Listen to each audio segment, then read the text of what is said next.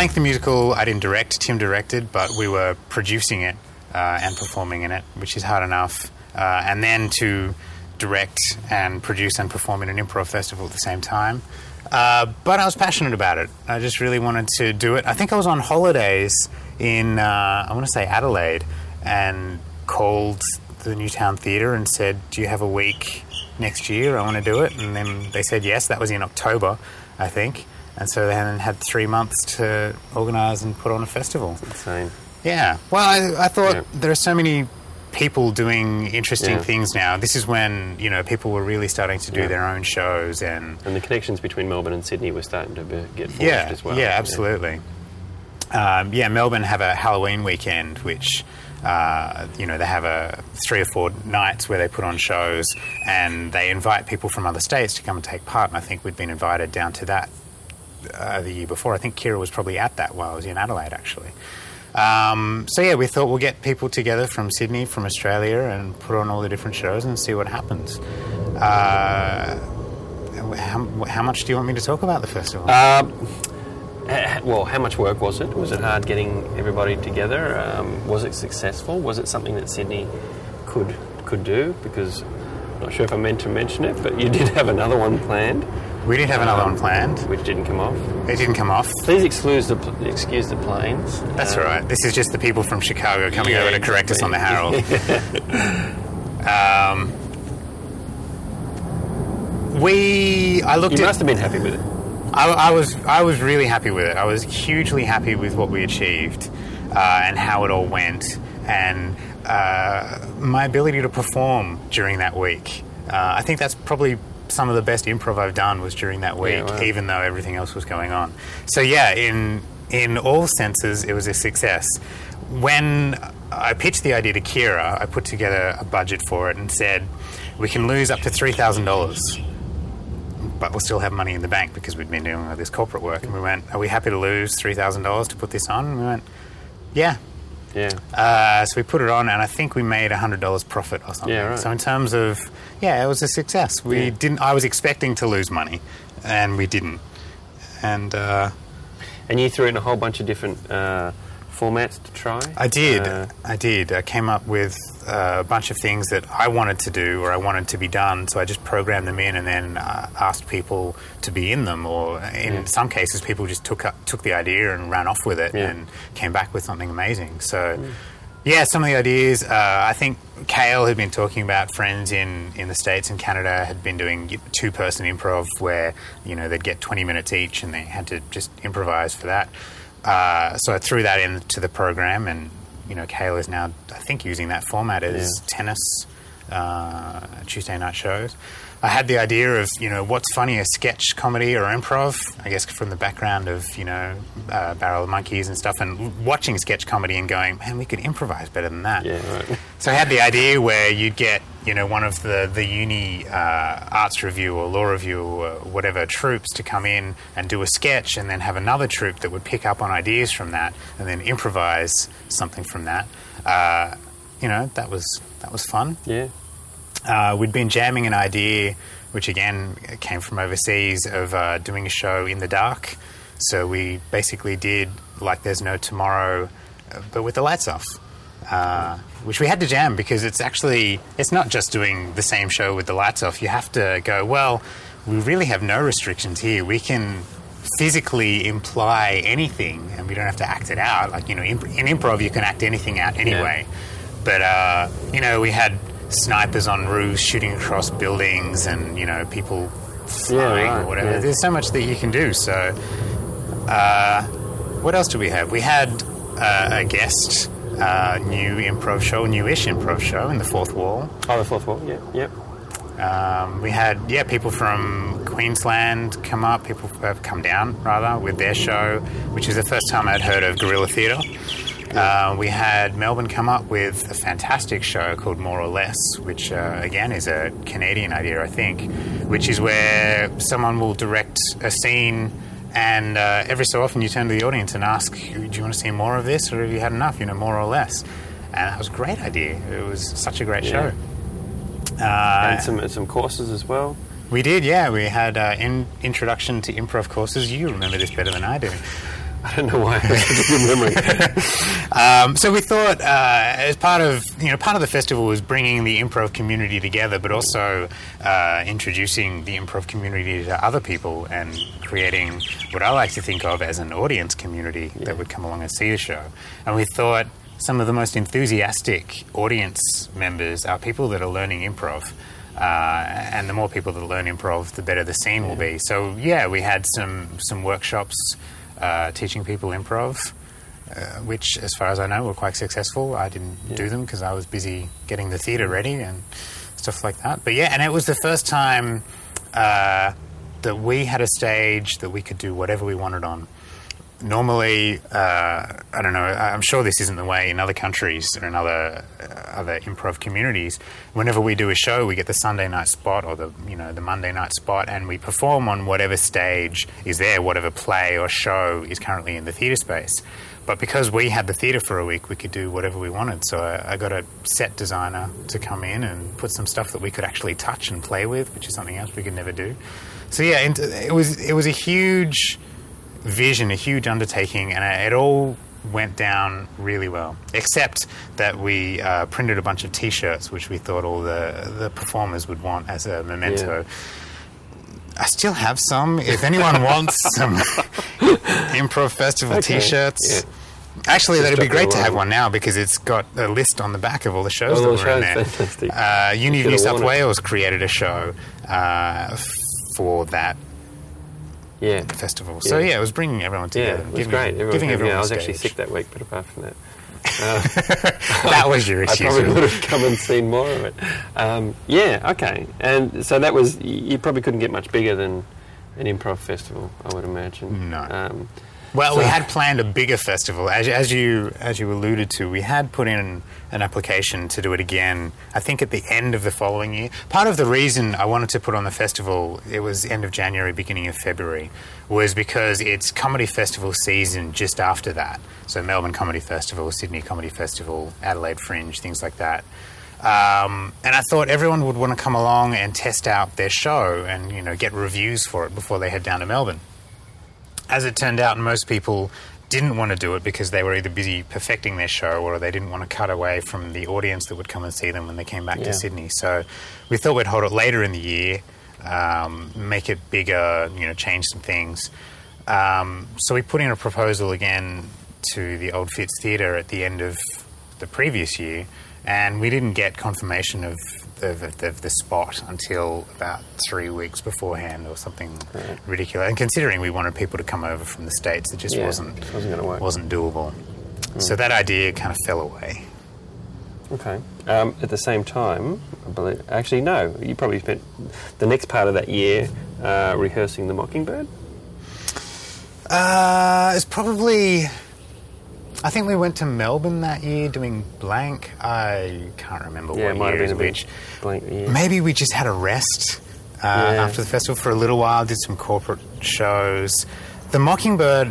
But you go from like the improv festival to just you. Me, yeah, yeah. Um, that was a personal, personal development, personal growth thing. Doing all this improv, which is all very high energy and jokey. And uh, again, I'm going to go to UNSW here.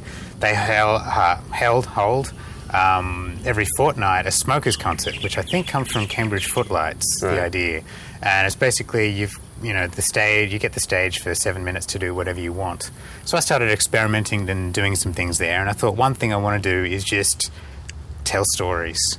Um, uh, so I was going to read a book, read you know the first chapter of a book, Yeah. but uh, this feels like an interview for the Mockingbird. Long story short, Long I told it, I told a story about my life, uh, or a story from my life, which uh, the seven minutes ended. I think I actually went to twelve minutes or something and ran out of time. I said. I'm going to have to finish this, you know, to be continued. And everyone went, oh, what? And I was like, wow, everyone's really Yeah, wow. hanging on, on this story. So I came back and, and finished the story. And uh, people were really moved and like, wow, that was really good. And I thought, well, this could be a show. Uh, so I did a third part, which was completely different and had music and all that kind of stuff. And then uh, Impro Australia had the Old Fitz Theatre actually for a few weeks doing a Christmas show. And they weren't doing Tuesday nights, so I knew there was a Tuesday night free. So I went, Can I use the theatre that night? And they said yes. Uh, so I booked it in and advertised it, and then wrote the remaining 40 minutes of the show um, and performed it, and went, "Wow, that was really cool." I just did a one man show. That was hugely Yeah. satisfying and scary. Um, and then I decided to bring it back. So uh, I thought I'd bring it back into a full season of it. Um, I got Adam Jolin, who is a fellow improviser, uh, to direct it and Theatre director, yeah. give me some advice, which was amazingly helpful because I thought as an improviser, I'm learning all these acting skills and storytelling skills. There's actually a whole lot that I don't know about playwriting. Um, so yeah, I did that, and that was that was personally uh, really rewarding and really really scary. That's probably the most nervous I've been ever performing. Yeah. I think, or before performing. Uh, once you get into it, you're all right. But I was producing that and performing in that and writing that, and at the same time, I was producing uh, a show for Impro Australia, which was I want to say Celebrity Theatre Sports One of those. one of those big and more Yeah. shows, uh, you know, 2,000 seat theatre, uh, which we sold out for the first time in a couple of years. So, you know, I'm just putting this down. Yeah, no, absolutely. You know, I was producer when we sold Yeah. out. Uh, Yeah. But yeah, and then- the, did the paycheck arrive for that? Or? yes, it did. Okay. Yeah, yeah.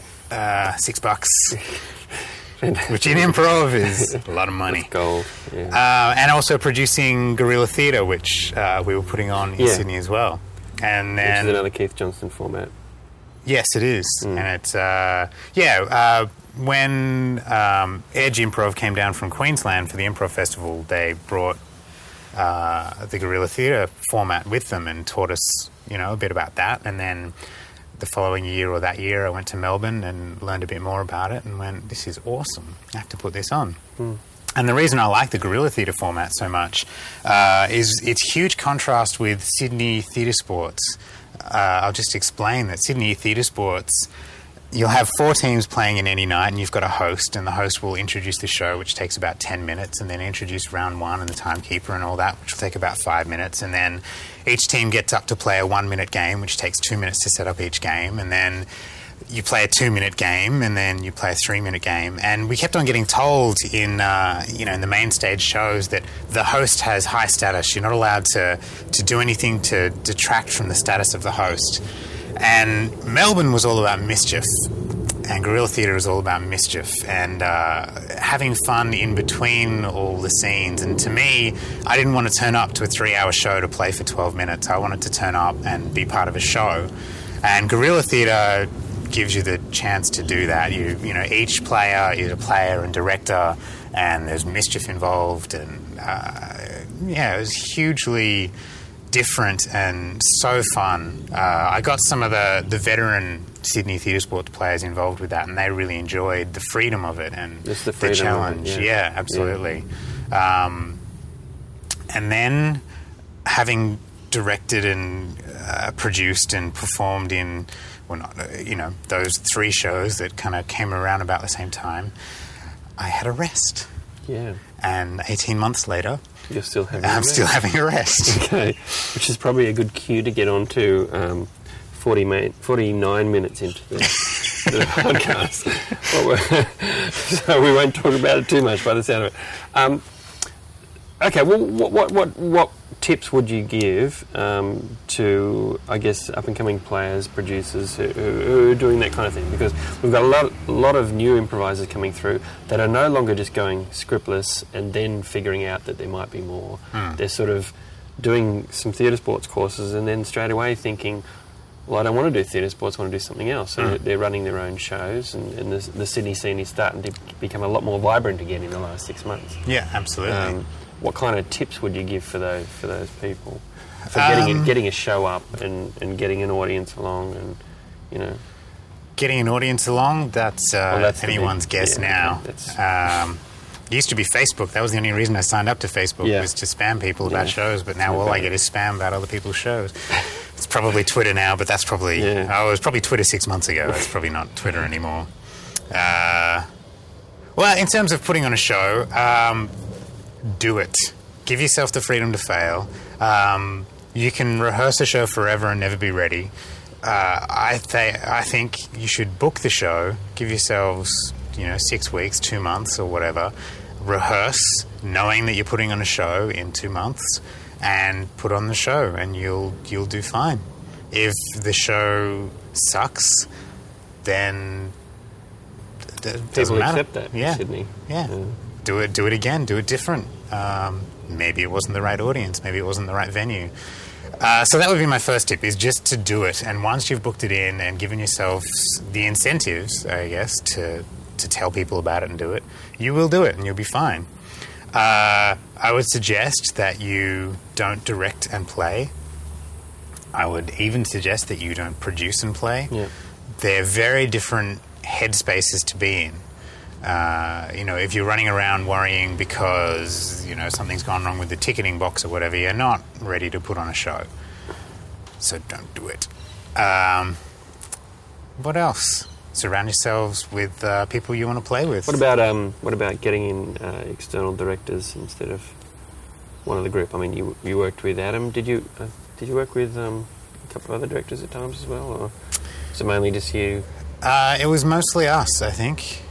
Just trying to think of the shows. Which is one of the big big ironies. You know, you want to put on a, a show because you want to do a certain thing, and the first thing they tell you is, "Well, don't play in it." And it's like, well, why am I doing this? Exactly. Yeah. Um, yeah, if you're really passionate about a specific format or a specific idea, you'll probably want to direct it so that it comes out the way that you wanted it. Um, if you're happy to let someone else direct it, or uh, at least assistant direct it or assistant produce it, so on the night you can concentrate on playing, sure. One thing that we learned uh, doing Barrel of Monkeys and doing Like There's No Tomorrow is people actually respect the director in that they'll ask you to make decisions. And that was something I wasn't used to because I was like, hey, we're improvising, Yeah, we're all a troupe, you know, yeah. we're coming up with stuff together. Uh, but eventually the director has to make decisions, so be prepared to uh, direct, Hmm. give feedback. Um, yeah, I don't know. I've not, aside from Adam, I've not worked with an external director. Um, I mean, Tim directed us for, for Blank the Musical, and that was good, but he was playing in it, and we were producing it, so I kind of breaking the rules there. Hmm. Yeah, oh, yeah. and break the rules. Here's, Yeah. the, here's the thing: if people tell you, you know, you've you've got to do this and you've got to do that, and you don't want to, break the rules. Doesn't matter. Upstage the host, make mischief. What about um, uh, the insurance side? Uh, Yeah, the insurance side. Um, I know a lot of people are doing shows now without insurance. yeah. Um, I don't have an opinion on that. Right. Uh, really? Um, they're doing it. Cool. Nothing's gone Mm. wrong so far. They're saving themselves several thousand dollars. So, as long as the venue is happy with them doing that, Yeah. then uh, that's you know that's Yeah. that's what it is. Um, we had to have insurance for a few of the things we did, especially the corporate gigs, and therefore we were co-producing. I think we've let it lapse now, so I can't offer to co-produce anything. Um, co-productions either approach uh, a large company, Impro Australia has been doing a lot of co-productions, or one of the other companies that started up that has insurance. So uh, we co-produced a show which became Princess Cabaret, which was a, an all-girl cabaret show. Um, after they did that, they then spun off and produced their own, or created their own production company, and they now have insurance. Um, go to them Okay. Yep. if you if you need to be covered If by insurance. Yeah. If you if you feel you need to, Mm. um, but as someone who's seen um, a number of people be uh, injured on stage and rushed off to hospital, um, yeah. I'd probably urge people to seriously consider what they want to do. Um, but yeah, it's a big it's a big cost. Hmm. What about um, uh, coaches? We don't have this concept of coaches We in don't. Sydney. I was uh, I was talking to my partner about that uh, just yesterday, talking about Yeah. improv and saying, well, there's a new group, uh, Panda Smackdown, which uh, has just started up recently, and from what I hear, they're doing fantastic things and breaking the rules and taking risks Yeah. and doing things that they really want to do. And I was saying, I really want to support them and be involved. I don't necessarily want to produce or play. I'm happy to be their coach. Um, yeah, we, we don't have improv coaches really. Uh, I guess to have improv coaches, you probably need troops. Probably. Um, Do you want to just quickly define improv coach? For, Uh, yeah, so I mean, a, director would, would direct as in help sculpt the show and, and, and direct the players in what to do and you know all that sort of stuff. Whereas a coach is more um, improv skills and, and giving a bit of input, but the, the, the group still defines what they're doing in, in a way. Um, so you know, you would get get a coach in just you know maybe every second rehearsal or who knows. And, yeah, yeah, and just give give, Give feedback notes, on the yeah, give notes, yeah. which uh, is something we've never actually done. We've never given improv notes in our Yeah. in our uh, right. shows. Okay, yeah. Um, I guess because we're in them. Yeah. but you've never thought as a, as a group to, to share notes after the show other than I know some people like them some people don't I, I actually quite like sitting around afterwards and sort of like analysing shows and, Mm-hmm. and stuff like that and learning things about my play and shows and stuff like that other people hate it I think you know we just had a standing ovation let's walk off and get drunk Yeah. um, Yeah, I'm. I personally, I don't mind, uh, you know, deconstructing a show a little bit and kind of going, you know, this was really good or, uh, Yeah. something. But I don't know. Maybe, maybe for me, it's just a, a different frame of mind. Of uh, who was it? One of my improv gurus who writes improv books, uh, probably, or writes something on the internet, uh, is turn off your inner critic. And so when you're when you, in fact, it's Mick Napier. Now that I think Right. about it, turn off your inner critic. So when you're in a show, you're in the moment. Watch what you've just done, and you know, so note, okay, I've just done this thing. This is either a, you know an offer or a character Yeah. trait or something like that. Um, but don't judge it. So don't go, oh my god, I just you know I just asked a question. I I can't ask a question. So maybe maybe that's why I don't think about the show. I can go through a whole right. show and not realize what's happened Yeah. until someone points it out. Maybe so. Maybe Yeah. maybe I need so notes. not really working. That's right. Oh, no. wow, this is a huge revelation for me. Thank you, Richard. No worries. Yeah. Okay. Um, what, what do you what do you see as some of the, the good things in, in, in Sydney Improv that, that, that could help people out? I mean, I mean, the, it's a good community. I think of- Mm. of good people. Um, yeah. Uh, quite a humble community, I guess. The majority of people who would help if you asked them. Yeah, to. absolutely. Yeah, there's a lot of there's a lot of experienced improvisers who are actually really surprised and honoured when you ask Yeah. them to be involved in something. Yeah. Um, I don't know how that is around the world, but you know, certainly when I think of theatre and I think of acting, if you go, oh, let's ask, you know, Cate Blanchett to come along and read this part, Yeah. she, I, I can't imagine that she'd be surprised and flattered. Um, but in the improv community, yeah, people are really happy to Yeah. help out, um, and I think, in while in some senses it's bad that there's such a limited pool of improvisers, uh, it's actually good in in many ways because it's such a tight knit group. Um, yeah, you know, people are happy to be in three or four different shows Yeah. at once.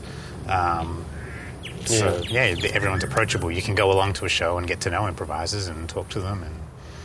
And Yeah. um, I think there's a lot of good new stuff happening in terms of people going out and doing their own shows. There's regular shows. So I think a scene or a community is kind of building, which is exciting. It's It certainly of different to when we started. doesn't it? It goes through.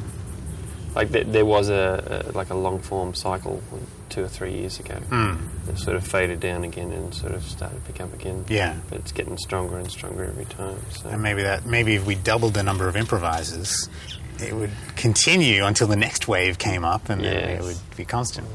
then we start talking about players and audience and all that sort of stuff. Yes. uh, yeah.